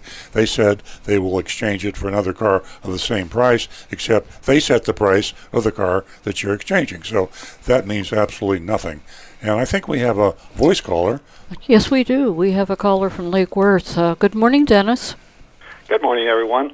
I have a little. I know you guys talk about Consumer Reports all the time, and I I love it as much as you guys do. And I don't know a lot of people. I don't think may not know that if you live in Palm Beach County and have a library card, you can go online and access uh, Consumer Reports online, and their car reviews are much more in depth. They had videos. They they have a lot of information on their online website that you can edit for get to for free as long as you have a library card. I did not know that. Uh, so it's like a membership, uh, Consumer Reports online membership with a library card. That is fantastic. Yeah, if the library has it and you put in your number and you get on there for free, yeah, I just, I, I don't know. They sent me, I got my subscription renewal yesterday, and they I think they want like fifty dollars a year to go online if you subscribe to Consumer Report, and you can get it for free through the library. So, That is cool. Is that now? That's a Lake Worth Public Library. I wonder if well, no, the Palm Beach County. Palm Beach if County you libraries. have a Palm Beach County library card. Uh-huh. You go to the Palm Beach County Library website, and it'll it has a thing about online research, and you click on that, and Mm-hmm. it'll ask you for your, your library card. And Consumer Reports is right there on the page, and you click on it, and you can a- access all their information. Everything they they review is is on that uh, site. Dennis, that is great information. That's the reason I love callers because we learn uh, more from the callers, I think, than we learn they learn from us. Very valuable information. You know, we talk about consumer reports. I think it drives people crazy, but uh, it's so so hard to find a source that's unbiased out there. A lot of these supposedly authorities that are recommending things, even Kelley Blue Book, even Edmunds, even uh, J.D. Power, a lot of these respectable names out there still have a uh, a dog in the race with the automotive manufacturers and sometimes even the car dealers. Uh, Kelley Blue Book and Edmunds makes a lot of money uh, dealing with car dealers, and uh, you know, we buy our we buy merchandise from Kelley Blue Book and from Edmunds, and uh, so how can they be totally unbiased? Consumer Reports is squeaky clean. They they do not take a nickel in advertising or any other way. All their money from donations. They've been around a long time, and they're not afraid to attack the giants. They go after the insurance industry, the automotive manufacturers, and I got a lot of respect for them. So, you, for the price of a library card, you get an online subscription. And by the way, Yeah, Dennis, the you- library card's free, so Yeah, everything yeah. it's all it's all free. So I didn't Yeah, even, it's all free. I didn't even know that. Yeah. I thought there was a charge. Wow. No, you get your library card. You just go sign up. As long as you have your driver's license and prove you live in Palm Beach County, you can go to every any Palm Beach County library card and uh, or library and get yourself a library card. Amazing. That, that will be driving people crazy, not just about consumer reports, but what you told us about library cards. So we're going to be Yeah. talking. Absolutely. Rod, thank you so much for It's that all inf- good. information. Thanks, Uh, I'm sure that you saw the 2018 auto issue of Consumer Report. Um, it, that's an that's an amazing uh, subscription. Did you see that? Yes, yeah, yeah, I saw that. Yeah, I get that. But Yeah, the best like and say, worst big- and- one thing, like I say, it's a big thing, especially on the most popular cars. They they post videos of the test drives they do, and I mean the in-depth information is so much more than what you get out of the, the printed, you know, uh, The printed consumer copy. reports, uh, Oh. that it's just uh, I- I unbelievable bet it how is. much more information is there. Yeah, uh, that uh, show that they're they're going to be doing on they started Consumer Reports starts on October the sixth. You know they go they'll go live on uh, CBS, I think it is. Uh, is that amazing? Oh yeah, I can't wait to see how that is. That should Yeah, uh, that'll be be a great. Consumer- informative uh, show, I would think. Yes, absolutely. Rod, thanks so much for the call. Keep listening. Okay, all right, thank you. Bye. Bye bye. Have a great day. 877 960 9960. Or you can text us at 772 497 6530. And remember, we would like to hear from you. Text us and rate our mystery shopping report that is coming up right now. Yep. Okay, we're at 919, so we're going to go to that mystery shopping report. Now back to the recovering car dealer. We're caught up on text, aren't we, Stu? We're all caught up. Okay. Mystery Shop, I can announce the name now. All you car dealers out there, gather around the radio or the uh, iPhone or whatever you're doing. Here it is. Mystery Shop of Lou Bachrodt, Chevrolet in Coconut Creek. Now, Bachrodt, that's B A C H R O D T. Old dealer, been there for a long time. Uh, I, I know Lou going back 40 years. And uh, uh, I don't know if he's still active, but this is Lou Bachrodt Chevrolet. Coconut Creek is just this side of Fort Lauderdale, little town, uh, kind of a evil little town out there. That's a lovely town.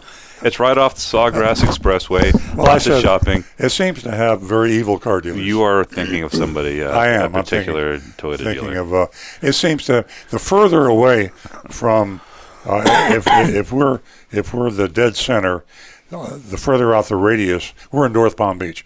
The further south you go, the more evil it gets. Yeah. The further north you go, the more evil it gets. And we really got into some evil yeah, yeah. today. This is about a little bit west of Deerfield, right? Yeah. Yeah. Yeah. There seems to be a correlation between how far a dealer is from our listing area and how likely we are to find a Takata recall affected used car on his or her lot. Week after week, we search for used cars being offered for sale that are simply too dangerous to drive because of defective airbag inflators. And week after week, for the most part, we discover that car dealers are more than willing to put profit ahead of their customer safety. However, the world does seem to be getting, uh, the word does seem to be getting out, and dealers who have learned about our campaign seem to be cleaning up their acts. It makes me feel good in a way, makes me feel sad in a way. I mean, there's a safety zone, like a 25, 30 mile radius, maybe a little greater. But outside of that radius, Takata car, airbag cars are being sold without second thoughts. Uh, not only has finding a Takata car become more difficult in our listing area, we've actually had a couple of dealers uh, stop the sale and make arrangements to have the affected cars fixed. When we look just a little further away from our studios, however, it gets a little easier. This week we had to go all the way to Coconut Creek, and we already said that's south of Deerfield Beach, north of Fort Lauderdale, Just west of Deerfield. uh, west of Yeah. Deerfield, yeah. Uh, we found a double Takata car, passenger and driver's side. It's been a while since we had Yeah. one of those. Both both airbags in the front seat at Lou Bachrodt Chevrolet. It's the 2011 Honda CRV. 2011. That's a seven, eight year old car. That's an old car. That airbag is ready to blow, and it is sad that this thing is being sold. Uh, it's uh, on the website, advertised for eleven thousand four hundred nineteen dollars at Lou Bachrodt Chevrolet. We checked Carfax, NHTSA, National Highway Traffic Safety Association, and Honda manufacturer, and all three confirmed that both the driver's side and the passenger side airbags are defective, afflicted with faulty Takata inflators. The fact that the CRV is seven years old really raises the stakes for anyone riding in that vehicle. The aging ammonium nitrate accelerant is just reaching its most unstable point. Very dangerous. Carfax revealed some other interesting information. This vehicle was serviced by Lou Bachrodt at least six times since the first airbag recall. That's interesting. A Honda, and this is a Chevrolet dealer. Yeah, um, I was looking at the report. So somebody else owned it and was servicing it there, and Yeah. probably traded it in there, and then they offered it for sale. So six times uh, they've had a chance to look at this car. All they had to do was run the VIN. Uh, I came in there six times, and the VIN would have said, you know, if they checked it, this is a recall. So apparently, if you extrapolate, that means that they just don't check the VINs. Yeah, it's a simple process Yeah. to put in. Yeah. Every car dealership should check the vehicle identification number of every car that goes through the service drive.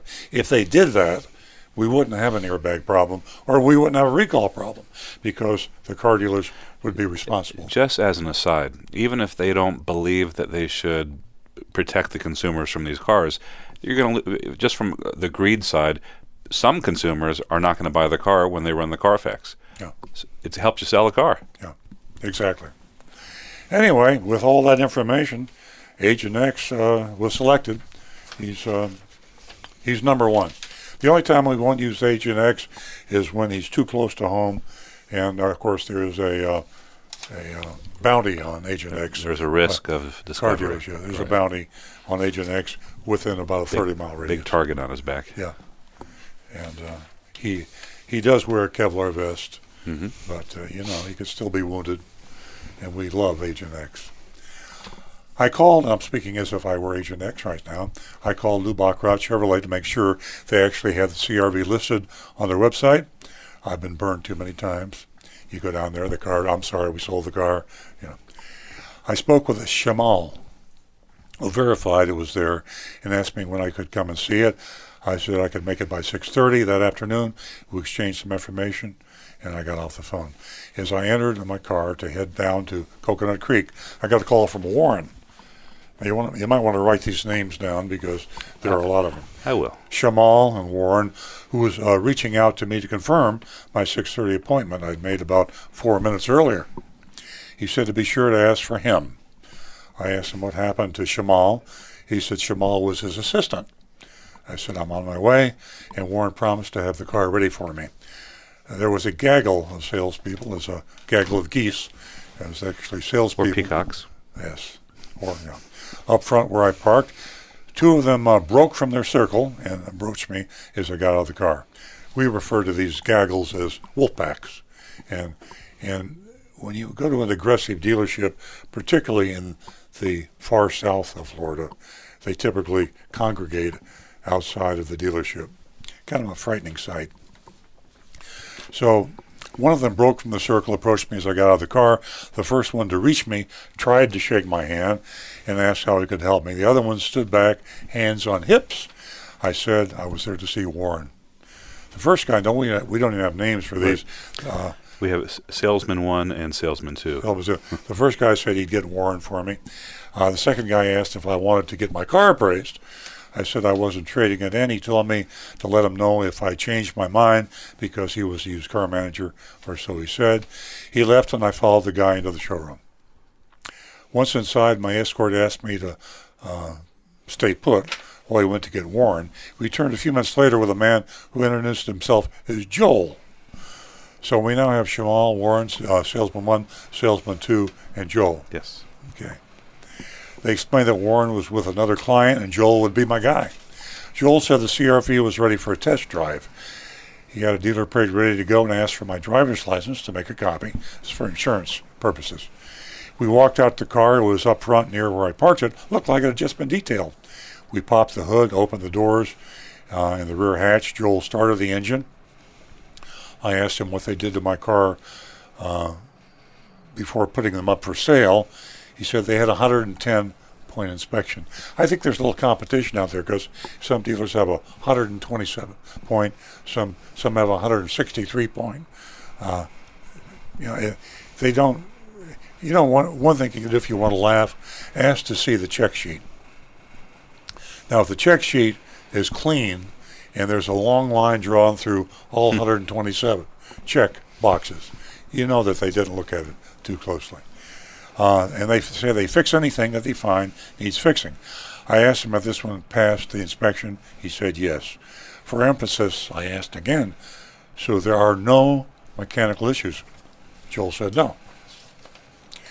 We drove the car, returned as we walked to the showroom from the parking lot. I asked him if the vehicle had ever been in an accident. Joel wasn't sure, but he would check the Carfax. Now that sounds too familiar. Every time. Yeah, I, I just don't know why. And we, every Misty shop, we always ask the same question: Has the car been in an accident? And they never know. You would think that they would uh, read the Carfax report before they show the car, but almost without fail, they don't. Uh, Joel sat me down at a desk, began a series of qualifying questions. How was I paying for it? How was my credit? How much money was I putting down? Etc. I told him this would be a cash deal. I wanted the best price he could get me. I wanted to confirm the price I saw online and asked him $11,419. Right? Now just let me repeat. This is Lou Bachrodt Chevrolet in Coconut Creek. This is the best part. Joel said, Yes? Well, no. Not exactly. He asked me to give him a minute, and he went to his keyboard, pulled up a screen on his computer monitor. He showed me a disclosure of some kind that said that the internet price was only valid. I know you're not going to believe me, but trust me. He said the internet price was only valid if I traded the car in with them and financed it with them. Oh my. Both conditions had to be made. Both conditions. Now, here's something I'm not even sure that Stu is aware of, but it is illegal to require a car buyer to finance the car to get the price you advertise. If you advertise a price on the car, they should be able to pay cash, finance, credit union. Uh, they should be able to get the price of the car without having to use your financing. I mean, think about it. I can sell you a car for a dollar and if I charge high enough interest rate, I can make a fortune. Yes. So if you tie the financing to the sale price of the car, mm-hmm. that is a violation of the truth in lending law. So Lou Bachrodt. Unless it's a choice of manufacturer incentives. Yes. Yeah. But that's not what he said. he said you have to. It's a used car anyway. So. Had to be financed with them. Yeah. That means we control the financing. I asked him if he was kidding. Joel was nervous. He, Joel probably didn't realize he was breaking the law, and I guarantee you, Lou Bachrodt doesn't realize he's breaking the law. Joel was nervous, said he'd get the manager to explain further. He ran off and left me sitting at the desk for 13 minutes. Came back with his manager, who was introduced as, as Mr. White. Okay. Sounds like Reservoir Dogs. yes. Well, let's start all over again. Uh, you got the you got the list here, Stu? Yeah, we have uh, Shamal, uh, Warren, who we never met, Salesman one, salesman two, who said he was a used car manager, Joel, and now we're at Mr. White. Okay. This, this One, two, three, four, five. We're on the sixth person. Okay. Mr. White presented the first pencil. Now that's vernacular, vernacular uh, car talk for the first write up. That's when you take a pencil in the old days and you scratch through this and you circle this. A lot of times you use colored pencils, and it's sharpies. Sharpies, yeah. yeah. So I went back for the first pencil. That's a game, saying the price would be thirteen thousand four hundred nineteen dollars, and of course the advertised price was eleven thousand four nineteen. Since I was handling my own financing, which is against the law to do, I told him this was preposterous, and that I had clearly seen the price of eleven thousand four hundred nineteen dollars, and there was no mention of trading in my car or financing with it. Now there wasn't. There wasn't. Yeah. There was. I mean, they're lying. So, here's the other reason you can't tie buying a car to the trade-in because let's say you got a trade-in that's worth twenty thousand dollars. You can sell them the new car for a dollar and give them one dollar for the trade-in. So it's bait and switch. This has got to be We'd have to go back in the books because we got so many mystery shops. Well, I'm thinking it's the worst mystery shop we ever had, and I'm not even through yet. Uh, 13,000. I told him this was preposterous, that I'd clearly seen the online price of 11,419, and there was no mention of trading in my car or financing it with them. And Stu just confirmed on the ad, he's looking at it right now. I, I searched the web page. It's not on there. No. Mr. White turned the computer monitor toward me and pointed to the same disclosure Joel had shown me.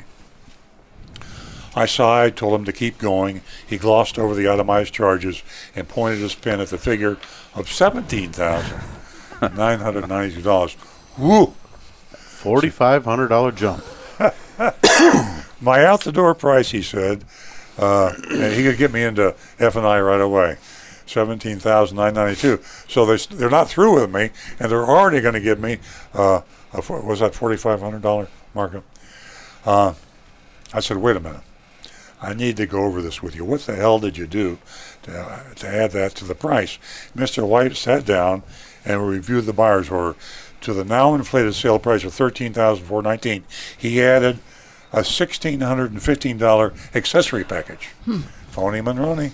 You just saw one on camera a minute ago. But added on a used car. Yes. Yeah, used car. Uh, sixteen fifty, one thousand six hundred fifteen dollar accessory package, a thousand dollars in dealer fees, and that included a seven hundred and ninety nine dollar fee and a hundred and ninety nine dollar tag agency fee and five hundred dollars in government fees. I exploded. That's the reason I love Agent X. He, can, he really explodes. feels it. Amazing. He does. He's Yeah. good. He's good. Very aggressive. Loudly, I asked him if he thought I was an idiot. Mr. White put his hands up defensively and asked me to settle down. He said I wasn't an idiot and he would see what he could do. So You're, you're not an idiot. I told him I'd appreciate that. I also asked him to check on the Carfax report. I mean, we haven't even got into Guy yet. No. We're already we're already in jail. I mean, Spoiler alert. Yeah. He never sees one.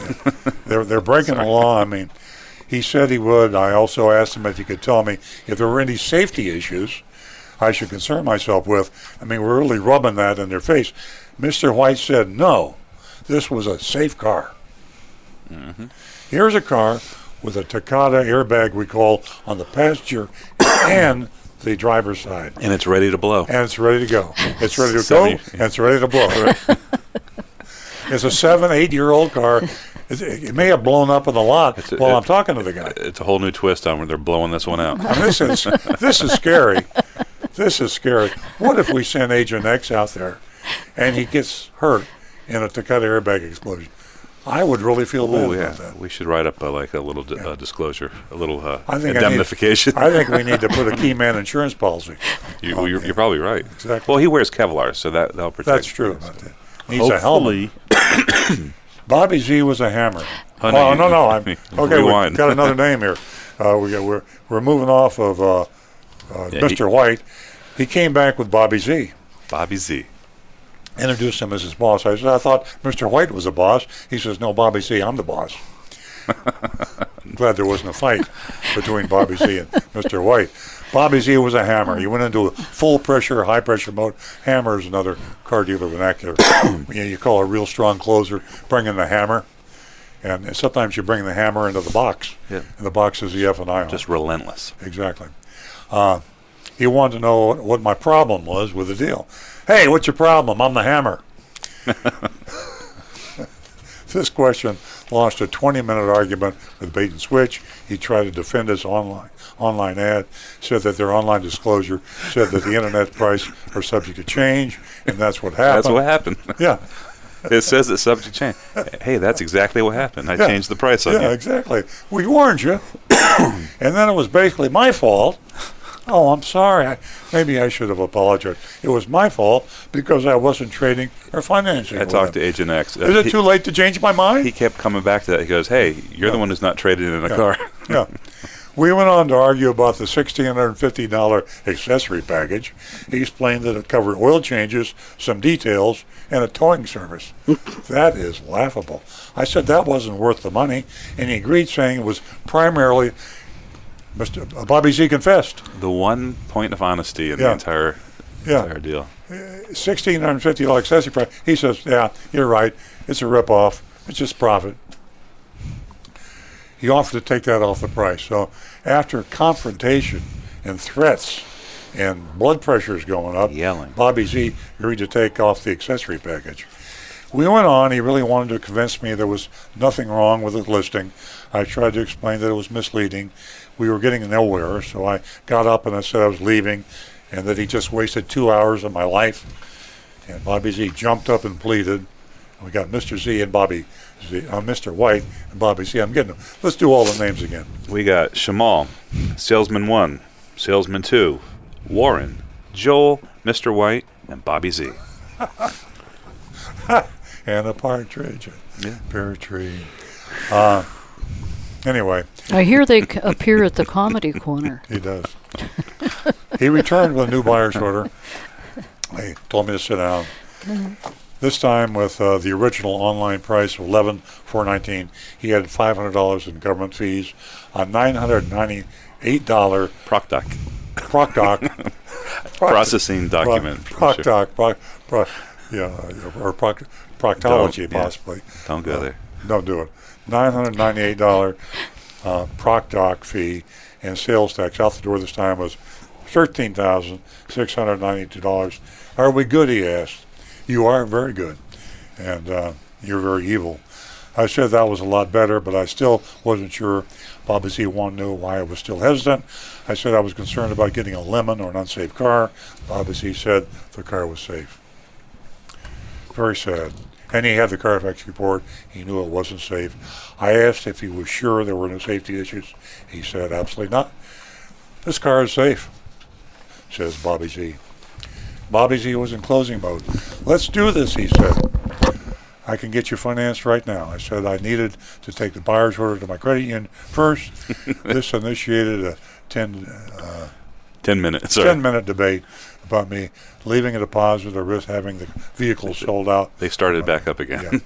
I finally left Bobby Z, Mr. White, and Joel, and the rest of the choir, and uh, take my chances. I don't know what to say. I'm speechless. I don't even know if we want to take a vote on this. It's so obvious. we have we have votes coming in. we have votes coming in. But I, I, I just want to say, I know, I know Lou Bachrodt. I, I don't even know if he's still alive. I've known him a long time ago. Uh, I believe it's still a family store.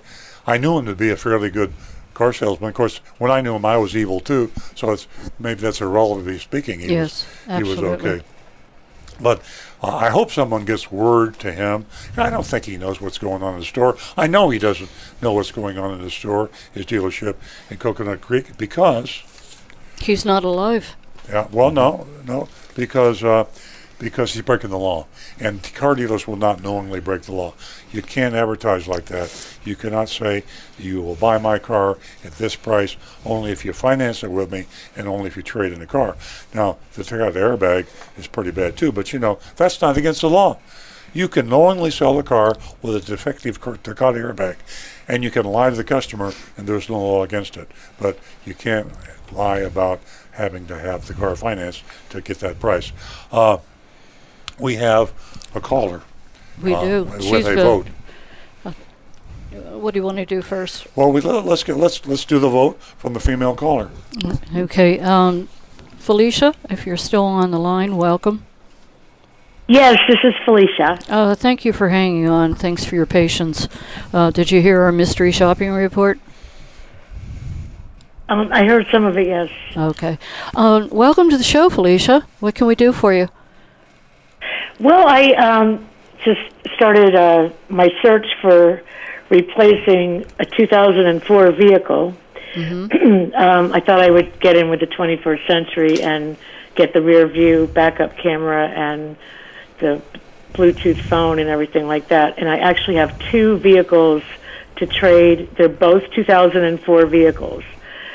And I, I understand that's old, and I just had a question because I went to my first local dealership in North Palm Beach a few days ago, and one of my vehicles only has 32,000 miles on it, and the other one is a luxury car with 79,000 miles on it, and it's a convertible.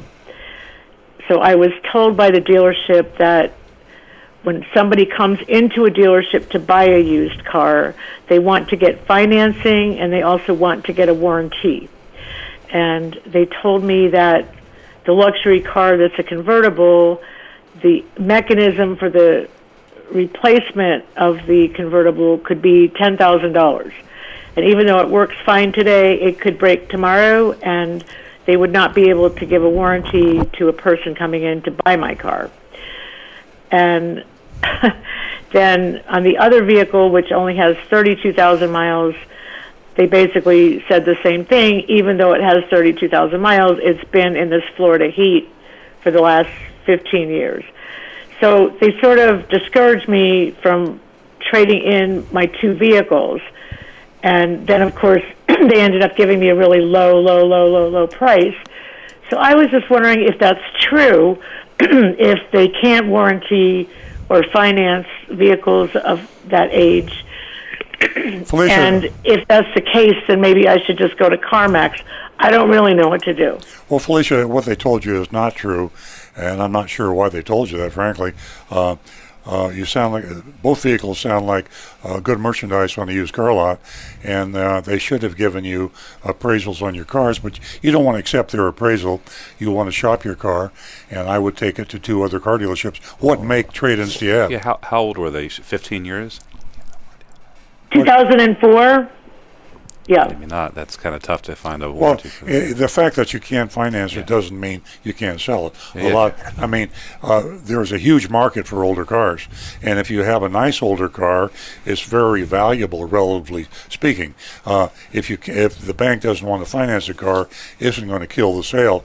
There, because older cars are lower price, and a lot of people will pay cash. And you can also get a loan from a bank, oftentimes a signature loan uh, from a bank to buy a used car. But what you need to do is you need to get bids on your two cars. What make cars are they, Felicia? Um, I have a BMW 330ci. Uh huh. It's in mint condition. That's the one with 79,000 miles. Uh huh. Yeah. I, and it's always been garage kept. Yeah, and what's but like I said, he told me that convertible could break and the mechanism would be 10,000 to replace it and the car was not worth anything. what's the other uh, uh, make of the other car? Um, the other one is also a 2004 GMC Savana 2500 cargo van Okay. with the 32,000 miles. I'd take them both to CarMax and get a price, and then I would take Okay. uh, I would take your BMW uh, to a BMW dealer on the used car lot and ask them how much they pay for it, and I'd take my GMC to Schumacher, uh, uh, Schumacher GMC on North Lake Boulevard because you said you went to another dealer on North Lake and see if they want to buy the car. Uh, you can take it to another couple of dealerships. Usually, when a car is older, eh, a lot of a lot of dealers are looking for nice older cars because there's a large market for cars under ten thousand dollars or under twelve thousand dollars, and there's not too many of them out there. So if you have a nice, your your the mileage on your cars is low for the age, and if they're if they run and they're not in bad condition, which I don't sound doesn't sound like they are, I would uh, definitely get three bids on each car. Then take one of the bids. If the dealer you want to buy the vehicle from doesn't want to bid on the car, that's fine. You can sell your your car outright to the other dealers.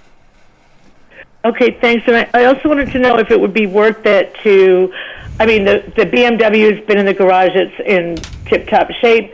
The cargo van is always parked outside, so is it worth it for me to do like a wash, wax, and all of that kind of Oh, yeah. stuff? Or, um, Definitely. uh, Definitely, Lu- Yeah, you Felicia, wanna get that be- detailed. Get it looking really nice inside and out. Take care of all of it.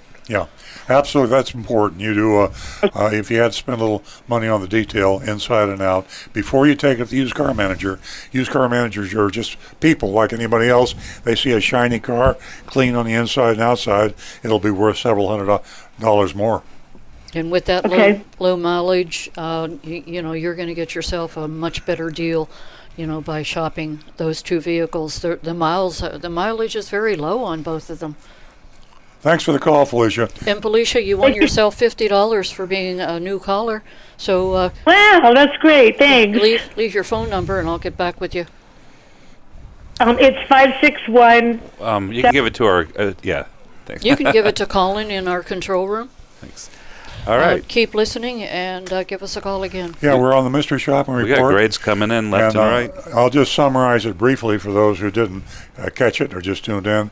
The worst mystery shopping report we've ever had. They lied about the Takata airbag.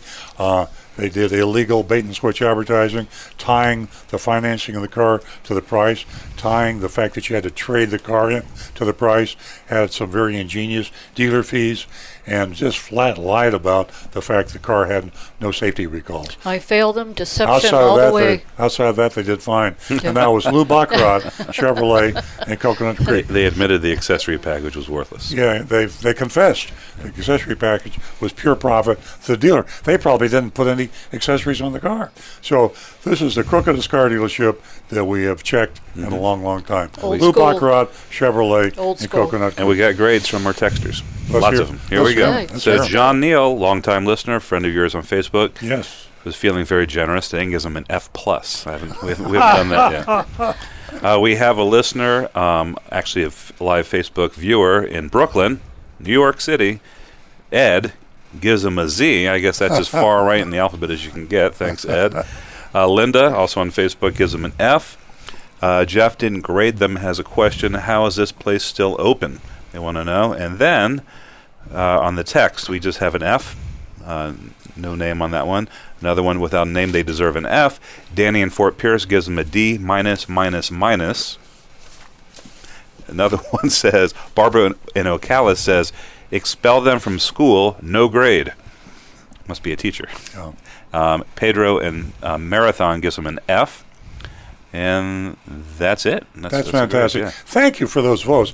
You know, I always felt a little guilty being the voter, and uh, I, you know, I, I don't. We don't even have to vote, do we? Is anybody does want to fail that that dealership? Oh, I want to fail. There, I want to fail him. Uh, let me say something. Uh, I was going to do this about the cut airbags anyway, and we're on, you know, we're in the political midterms, and we're coming up, and uh, I don't even watch television now because of the negative ads. Uh, politicians are driving us crazy. Yeah, we got five minutes, and either that or they're waving at me in the control room, and uh, or maybe they want to high five me. I don't know what it means. At any rate, uh, you- go- the governor candidates, uh, um, people running for governor, we've got uh, we've got under the Democrats. Is there, are all these still in the race, uh, Stu? Europe. Yep, Andrew Gillum and Ron DeSantis. Okay, so These guys are out. That's those are that's the the okay, primary. Yeah, it's so down between. So uh, Jeff Greene and Gwen Graham are gone. out. Yeah, Andrew Gillum or Ron DeSantis. Okay, let's talk to Andrew Gillum and Ron DeSantis, who's running for governor. Now, we would like a law in Florida that says it's illegal to do what Lou Bachrodt Chevrolet is doing. They're selling cars knowingly with very dangerous recalls to Florida citizens. Now, Andrew Gillum or Ron DeSantis, do you have an opinion on this? If you don't have an opinion, will you state that you don't have an opinion? Why do you want to remain si- silent? The Democrat and the Republican.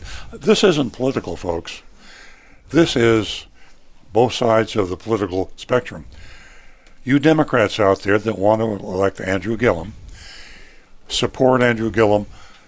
How about someone who can actually speak to Andrew Gillum? Because sometimes, you know, these governor candidates are hard to to get hold of. Uh, Ron DeSantis supporters, if you know him, if you can communicate with him, ask them why Florida doesn't have a law. Now you can do an executive order as governor. I've asked Rick Scott multiple times for an executive order making it illegal to sell a used car with a dangerous safety recall. Can someone tell me why there shouldn't be such a law? And I'll say the same thing to Andrew Gillum and to Ron DeSantis. If there's a reason that I shouldn't ask you as governor, if one of you gets elected, and it looks like one of you will, it'll either be Andrew Gillum or Ron DeSantis. If one of you gets elected, tell me why you shouldn't have an executive order to make it illegal to sell a car in Florida with a dangerous recall. It's easy. It's no burden on the car dealer. Car dealer has a computer. The car dealer can pull up on the computer the VIN and tell whether they're dangerous recalls. If there's a dangerous recall, he can have it fixed free. What is the burden on the dealership? Why are you remaining silent? And I'm not just talking about Takata airbags. I'm talking about any safety recall.